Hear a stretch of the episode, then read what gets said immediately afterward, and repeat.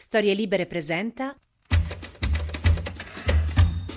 16 febbraio 2024, io sono Alessandro Luna e queste sono le notizie del giorno.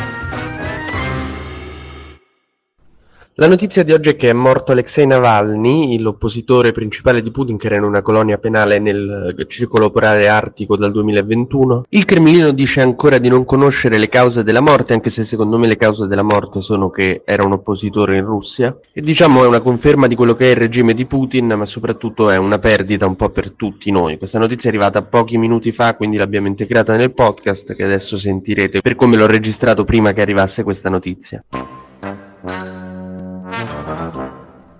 Ieri Giorgia Meloni ha deciso di aggiustare un pochino le regole con cui viene erogato il nuovo reddito di cittadinanza, che in realtà si chiama assegno di inclusione, ma che con le regole che ci sono adesso va veramente a poche persone, un terzo delle domande venivano respinte e quindi adesso appunto verrà alleggerito di modo che possano aderire più persone. Meloni ha fatto quello che banalmente faceva la mia professoressa di matematica quando ci consegnava i compiti in classe, dava un'occhiata in giro dopo 20 minuti, vedeva che era tutto bianco e sconsolata capiva che se non voleva che sembrasse poi alla preside che era un incapace a insegnare doveva suggerirci le cose. Certo, a Meloni quelli che prendono il reddito di cittadinanza non stanno così simpatici, anzi fosse per lei li avrebbe già mandati in Albania con i migranti, però A votano, B votano Conte, il Movimento 5 Stelle se non gli dai nulla, quindi insomma qualcosa si doveva inventare, si è inventata questo assegno di inclusione. In questo momento comunque Meloni vuole continuare a fare la sua operazione in Africa per far sì che insomma l'Africa sia a posto e non ci mandi più migranti perché ora va tutto bene lì, un piano molto ambizioso, devo dire che speriamo ci riesca per carità. Adesso ha deciso che come cosa simbolica vuole che tutti i ministri vadano in Africa, praticamente ha detto in Consiglio dei Ministri andiamo tutti in Libia e Tunisia, sviluppiamo progetti, controlliamo nell'esecuzione coordinando le presenze in modo che siano cadenzate e diano il senso della continuità, cioè vuol dire che questi poveri nordafricani, secondo Meloni, ci dovrebbero avere Tajani tra i piedi per un mese, poi appena se ne va Tajani non posso tirare un sospiro di sollievo che gli piomba Lollo Brigida che prova a piantare del basilico sotto la sfinge di Giza. Resta due settimane, se ne va e arriva Salvini. Cioè, veramente, abbiate pietà per l'Africa. Già l'abbiamo colonizzata, ci manca solo che ci mandiamo i nostri ministri a ripetizione. No, perché l'idea di Meloni è fare come a Caivano, che do- a Caivano, dopo che l'hanno fatto la cosa dimostrativa, il governo è presente, vi aiuterà, avevano mandato i ministri appunto a scaletta, a staffetta, per dimostrare vicinanza al territorio. E mo Meloni vuole fare la stessa cosa con l'Africa. Io, dopo sta notizia, fossi l'Africa, Africa mi staccherei volontariamente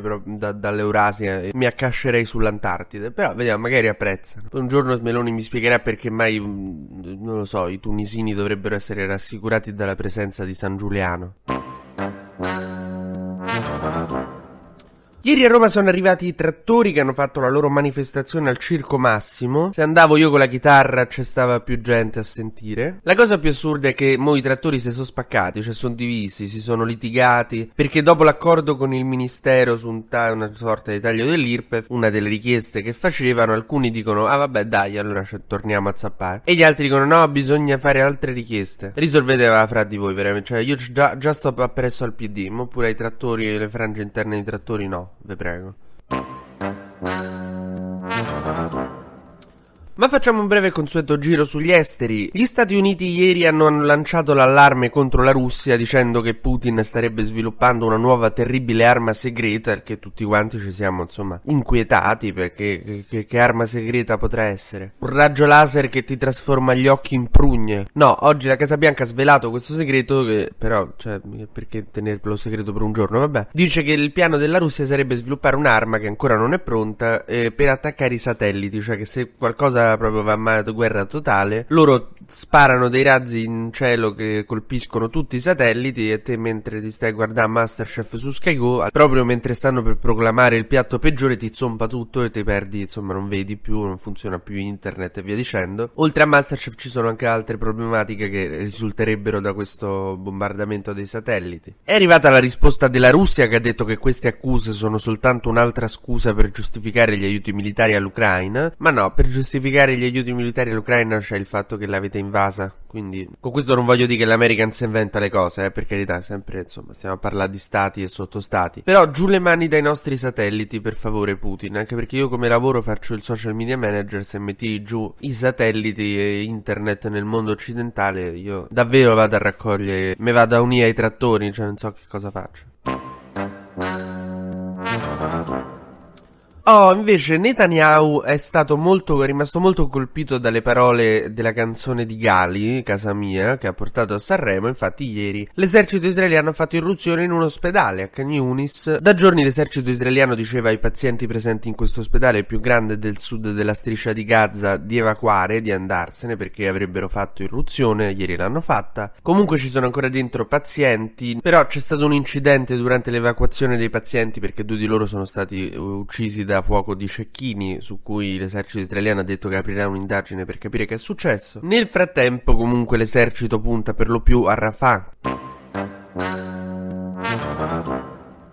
Mentre chiudiamo con una bella notizia, in Grecia è stata approvata una legge che eh, legalizza nozze e adozioni per le coppie LGBTQIA+.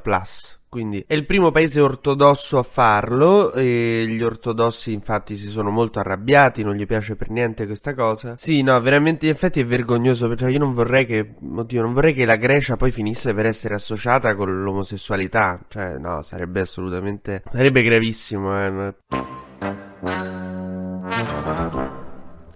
TG Luna torna la prossima settimana, sempre dal lunedì al venerdì e sempre tra le 12 e le 13.